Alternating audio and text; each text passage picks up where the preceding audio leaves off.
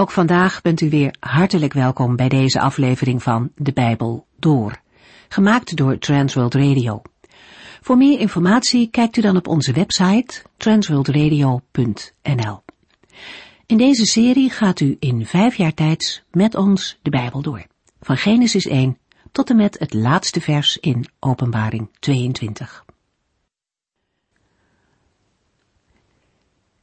Van deze serie over de brief aan de Galaten zijn opnames gemaakt, die kunt u op dvd bestellen.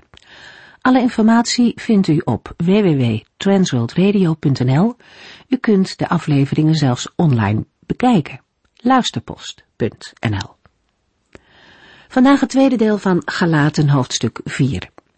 We hebben in deze brief veel over de wet gesproken, de wet die God via Mozes bekend maakte. Die wet was als een opvoeder, de wet hield mensen gevangen, de wet liet zien wat er allemaal mis was. Kortom, leven onder die wet van God viel niet mee. Door de komst van Christus is er echte vrijheid gekomen. Vrijheid om in te leven. God heeft zijn belofte van verlossing via Jezus Christus waargemaakt. De bereidheid van God om mens te worden, om zelfs te lijden en sterven, dat is het grootste geschenk dat God kon geven. Paulus is niet voor niets ten einde raad als hij merkt dat de gelovigen hun vrijheid in Christus weer dreigen in te ruilen voor de gevangenschap van de wet. Ze hebben letterlijk alles van God gekregen en laten zich nu toch zo makkelijk beïnvloeden door de judaïsten, dat ze Gods gaven daarmee aan de kant leggen. Een van de grote gaven van God is de Heilige Geest. Daar hebben we de vorige keer over nagedacht. Gods geest helpt ons om de relatie die we met de Vader mogen hebben te verdiepen. Hij leert ons God beter te begrijpen. Hij overtuigt ons van de waarheid dat we God Vader mogen noemen. De Heilige Geest leidt ons in dit leven. En hoe is het mogelijk dat jullie nu terug willen keren, roept Paulus uiteindelijk de Galaten toe. Hij maakt zich grote zorgen over de hang van de gelovigen naar de regels van de wet terwijl de Heere God zoveel beters voor hen heeft. Vandaag lezen we verder hoe Paulus hen hiervoor waarschuwt. Gelaten 4 vanaf vers 12. In de vorige uitzendingen hebben we gelezen over Paulus' uitvoerige uiteenzetting en waarschuwing tegen het gevaar van de terugval onder de macht van de Joodse wetten. In de versen 12 tot en met 20 stelt de apostel Paulus zijn eigen leven als voorbeeld.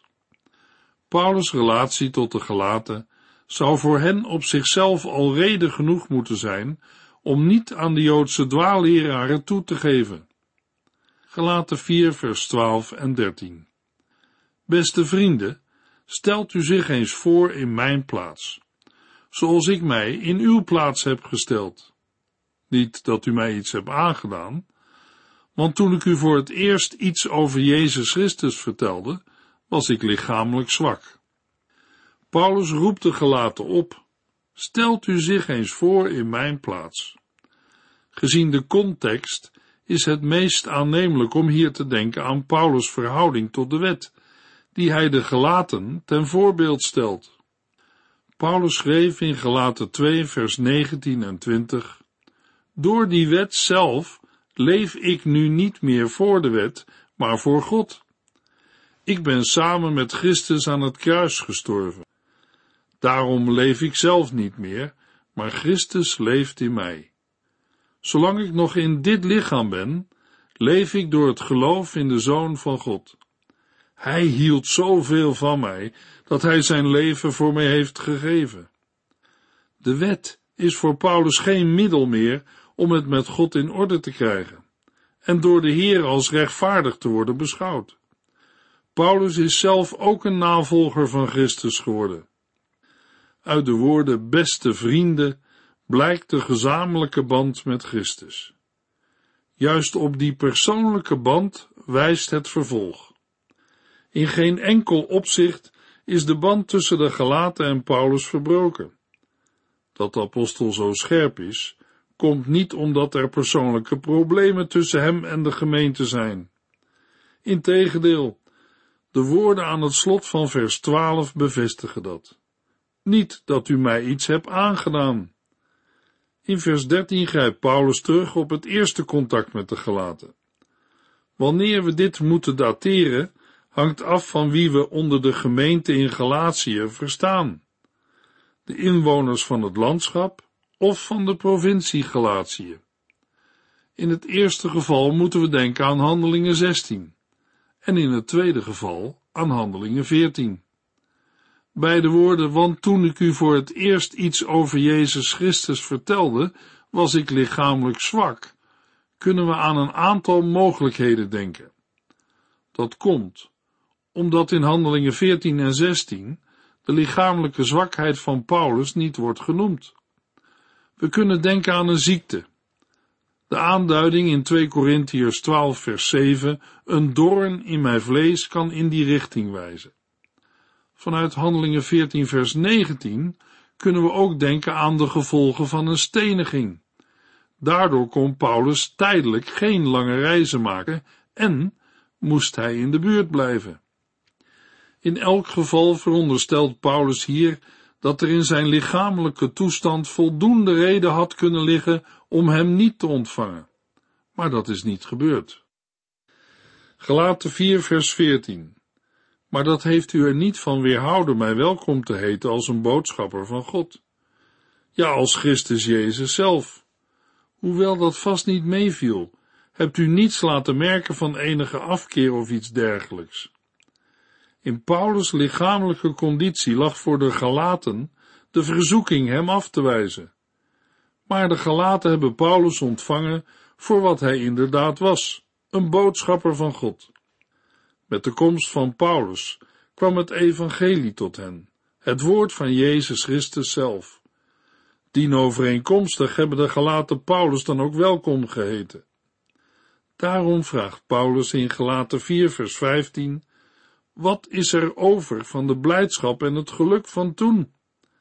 Ik moet zeggen dat u toen bijzonder op mij gesteld was.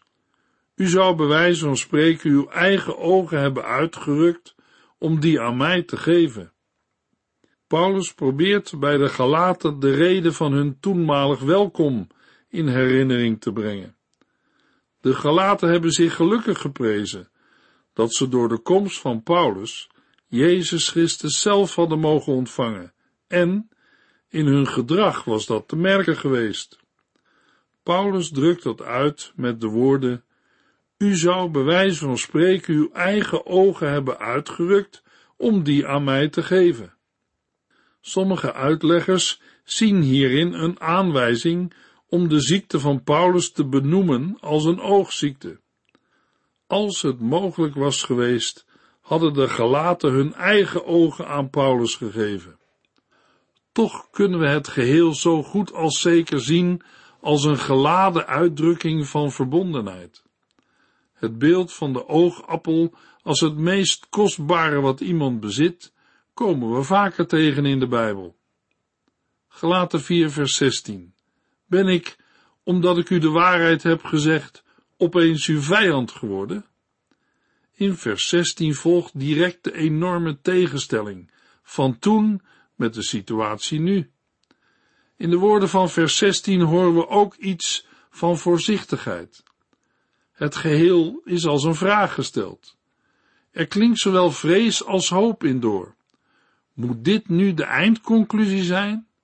Ben ik opeens uw vijand geworden? Gelaten 4 vers 17 en 18. De valse leraren, die zo graag bij u in de gunst willen komen, doen dat niet voor uw bestwil. Nee, zij proberen wicht tussen u en ons te drijven om u helemaal voor zichzelf te hebben. Inspanning voor een goede zaak is natuurlijk prachtig, maar u moet dat altijd doen, niet alleen als ik bij u ben. Wie de valse leraren zijn, weten de gelaten maar al te goed. Inspanning voor een goede zaak is op zichzelf te prijzen, maar niet de inspanning die de valse leraren aan de dag leggen. Het gaat de valse leraren uiteindelijk niet om Gods zaak, maar om er zelf beter van te worden. Hun doel is de gelaten helemaal voor zichzelf te hebben. In gelaten 4 vers 9 stelde de apostel al de vraag, wilt u soms weer slaven worden van de armzalige en krachteloze wereldmachten. Als de wet in plaats van de genade komt te staan, zullen de bevoegde uitleggers van de wet in de plaats van de apostel komen. Ja, nog erger, in de plaats van Jezus Christus zelf. De Galaten kunnen ervan verzekerd zijn dat het juk van de valse leraren heel wat zwaarder is dan het juk van Jezus Christus. Met de woorden, maar u moet dat altijd doen, niet alleen als ik bij u ben, wil de apostel de gelaten wijzen op het verleden. En stelt hij hen voor de keus. Laat de vroegere trouw van de gelaten toch geen bevlieging zijn. Het evangelie heeft toch evenveel gelding als Paulus niet meer lichamelijk bij hen aanwezig is? De juiste inspanning moet voor de gelaten, en ook voor ons, gericht zijn op een leven volgens het evangelie. Dat evangelie heeft Paulus hen verkondigd, en van dat evangelie is hij een apostel. Paulus had ongeveer hetzelfde aan de gelovigen in Korinthe geschreven. Toen ik bij u was, is in alle opzichten gebleken dat ik een apostel van Christus ben. Met grote volharding heeft de Heere door mij wonderen onder u gedaan en bewijzen van zijn macht gegeven.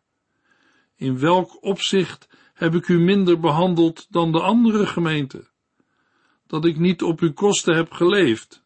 Wel, dat moet u mij maar vergeven. Ik sta op het punt voor de derde keer naar u toe te komen, en ik zal u weer niets kosten. Want ik wil uw geld niet, ik wil u zelf. U bent uiteindelijk mijn kinderen, en kinderen moeten niet voor hun ouders zorgen, maar ouders voor hun kinderen. Dezelfde groep judaïsten was naar Korinthe gegaan. De Korinthische gelovigen hadden ook van Paulus gehouden, en Paulus moest ze waarschuwen voor deze mensen. Valse leraren zijn vaak heel aantrekkelijk. De waarschuwing van de apostel Paulus aan de christenen in Korinthe en Galatië is ook vandaag geen overbodige luxe. Galaten 4 vers 19 Mijn kinderen, u doet mij echt weer verdriet. Ik voel dezelfde pijn als een vrouw die bevalt. Zo sterk is mijn verlangen dat Christus in u zichtbaar wordt. Opnieuw appelleert Paulus aan de nauwe verbondenheid tussen hem en de gelaten. Hij kan hen zijn kinderen noemen. Hij heeft hen door de verkondiging van het evangelie tot hun eerste leven in Jezus Christus gebracht. In 1 Corinthiërs 4 vers 15 gebruikt Paulus het beeld van een vader. In Gelaten 4 dat van een moeder. Maar het gaat om dezelfde zaak. Zoals Christus leefde in Paulus, zo had hij door de prediking ook in de gemeente gestalte gekregen. Volgens Gelaten 3 vers 28 zijn de gelovigen in Christus Jezus één geworden. Doordat het geloof kwam, werd de gemeente van Christus bepaald door in Christus te blijven. Maar door het toegeven aan de eisen van de valse leraren, verlogenen de gelaten dit in Christus zijn, doordat ze hun leven opnieuw onder de eerste beginselen van de wet stellen. Daarmee maken ze zich los van Christus. Als Paulus hen nu opnieuw op het evangelie wijst, is er als het ware een compleet nieuwe geboorte nodig om hen weer bij Christus terug te brengen. Opnieuw gaat dit voor Paulus met geboorteweeën gepaard. Ik voel dezelfde pijn als een vrouw die bevalt. Gelaten 4 vers 20. Het liefst zou ik nu bij u zijn. Dan zou ik u op een andere toon kunnen toespreken. Want ik weet eigenlijk niet wat ik met u aan moet. Paulus geeft aan dat hij niet in staat is zelf naar de gelaten toe te komen. Het is voor ons niet meer te achterhalen waarom dit niet kon. De apostel geeft aan dat hij, als hij bij hen zou zijn, de gelaat op een andere toon zou toespreken. Dan zou de toon van de vermaning misschien ook kunnen veranderen. De zorg van Paulus voor de gemeente brengt hem tot een scherpe veroordeling van het gedrag van de gelaten. Daarmee krijgt de brief een vermanende toon. Dat begon al in gelaten 1 vers 6, waar de apostel moest schrijven, het verbaast me dat u God zo vlug de rug hebt toegekeerd en een ander evangelie gelooft, dat helemaal geen evangelie is. De woorden, want ik weet eigenlijk niet wat ik met u aan moet, geven aan dat de apostel in twijfel is. Hij weet niet goed wat hij moet doen. Paulus ziet dat de gelaten zich aan de fascinerende betovering van de dwaalleer gewonnen dreigen te geven. Ook vers 20 laat iets zien van de nauwe verbondenheid en liefde tussen de apostel en de gemeente. Tegelijk wordt de kloof steeds duidelijker tussen Paulus en de gemeente van Galatië. Galaten 4 vers 21 Luister, vrienden, u denkt nu wel dat u de wet moet gehoorzamen, maar probeer dan eens te ontdekken wat er precies in die wet staat. Na de persoonlijke uitweiding volgt in de verse 21 tot en met 31 een zakelijke argumentatie vanuit de wet van God zelf. Het gaat nog steeds over de verhouding wet en belofte, zoals die vanaf gelaten 3 aan de orde is. Opnieuw begint Paulus een nieuw element in zijn uiteenzetting met een vraag aan de gelaten. Luister, vrienden. Paulus stelt vast dat de gelaten hun leven opnieuw onder de wet willen stellen. De wet is hier de wet die ons gevangen houdt onder de macht van de zonde, zoals vanaf gelaten 3 vers 1 uitvoerig is aangetoond. Maar, vraagt Paulus, luistert u dan niet naar wat de wet zelf zegt? In deze tweede zin wordt met de wet de vijf boeken van Mozes bedoeld. De dwaalleraren kunnen zich misschien beroepen op de wet als Gods woord, maar dat kan Paulus ook. De apostel wil de wet benaderen vanuit het totaal van Gods openbaringsgeschiedenis, zoals hij dat al deed in Gelaten 3. Gelaten 4 vers 22. Er staat namelijk in dat Abraham twee zonen had. Een van zijn jonge slavin Hagar en een van zijn eigen vrije vrouw Sarah. Paulus beroept zich nu niet op een bepaalde letterlijke tekst, maar op een tekst geheel in zijn verband in Genesis. Abraham had twee zonen. Daarmee worden andere zonen niet uitgesloten. Maar het gaat om de vergelijking tussen Ismaël en Isaac. Ismaël werd geboren uit de slavin Hagar. Isaac werd geboren uit Abrahams eigen vrije vrouw Sarah. We horen de tegenstelling van vers 5 doorklinken. Een van zijn jonge slavin staat tegenover een van zijn eigen vrije vrouw Sarah. Als we letten op de afkomst van de beide kinderen, komt de tegenstelling het scherpst naar voren. Namelijk op de wijze waarop Abraham Ismaël en Isaac heeft verkregen. Gelaten 4 vers 23 dat Hagar een kind van Abraham kreeg, was een natuurlijke zaak. Maar Sarah kreeg pas een kind nadat God het aan Abraham had beloofd. Er was niets bijzonders aan de geboorte van Ismaël. Toch klinkt in de woorden het was een natuurlijke zaak ook kritiek door voor het eigenmachtige waarmee Abraham en Sarah dachten zelf de belofte van God te moeten realiseren.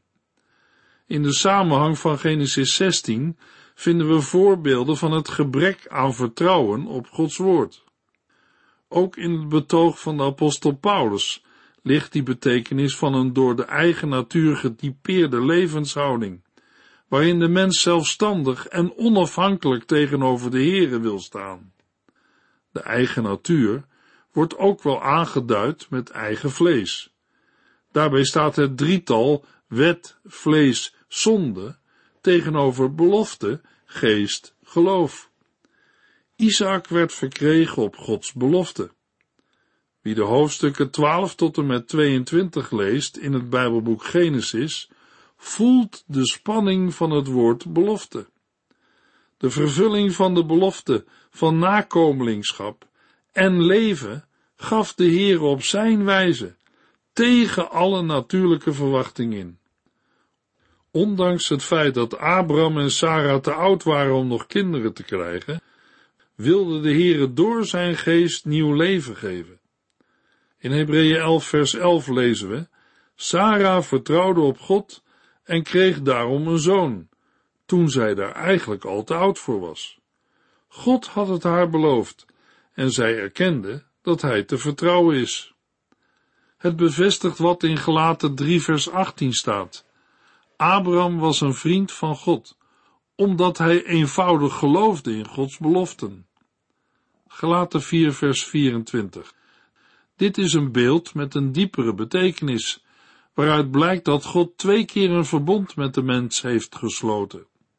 Het ene op grond van een wet, het andere op grond van een belofte.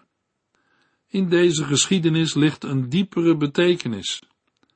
Daarmee bedoelt Paulus niet de methode van Bijbeluitleg, die later de naam allegorie zou krijgen. Het uitgangspunt van Paulus ligt in de concrete openbaring van God in de geschiedenis van zijn volk. Van daaruit herkent de apostel in wat hij in zijn eigen tijd ziet de hand van dezelfde God, die ook al werkte in de geschiedenis van Abraham. Op die manier krijgt de oude geschiedenis van Abraham een nieuwe betekenis voor de tijd van Paulus, maar ook voor vandaag. Zo handelt de Heer nog steeds. In de twee zonen ziet Paulus de vertegenwoordiging van twee verbonden. Niets vreemds voor een Oosterling, die veel sterker dan wij in de lijn der geslachten denkt.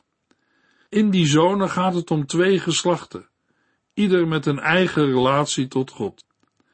Eerst werkt Paulus de lijn van Hagar uit.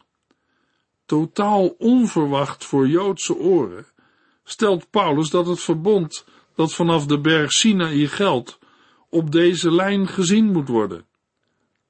Nota bene het verbond dat de basis van het leven van het uitverkoren volk is, wordt hier gelijkgesteld met het verbond van God met het geslacht dat hij verworpen heeft, de lijn van Hagar en Ismaël, de stamvader van de Arabieren.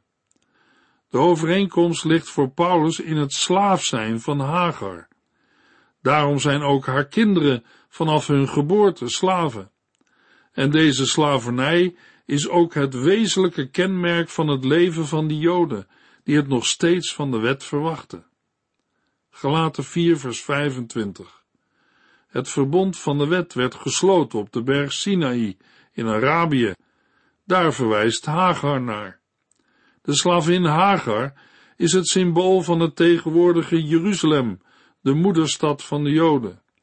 Haar kinderen leven allemaal onder de slavernij van de wet. Zoals Hagars kinderen vanaf hun geboorte slaven waren, zo zijn ook alle die nog onder de wet zijn in slavernij. Welk verband Paulus daarbij legt tussen Hagar en de berg Sinaï is niet duidelijk. We zullen moeten denken aan het feit dat Hagar bekend was als stammoeder van de Arabieren. Hun woongebied was blijkens het Oude Testament en andere teksten niet beperkt tot wat tegenwoordig Arabië wordt genoemd, maar omvatte ook het Sinaï-gebergte.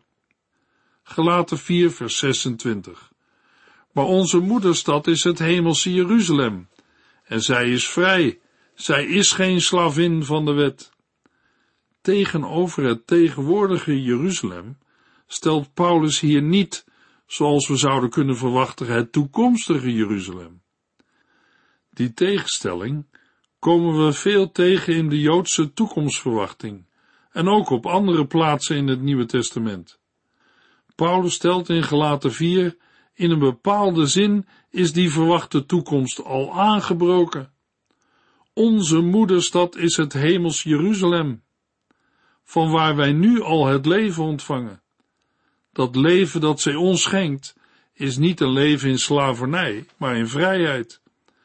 Want de kinderen van dit Jeruzalem ontvangen het leven niet uit de wet, uit wat zij zelf hebben te doen, maar uit genade.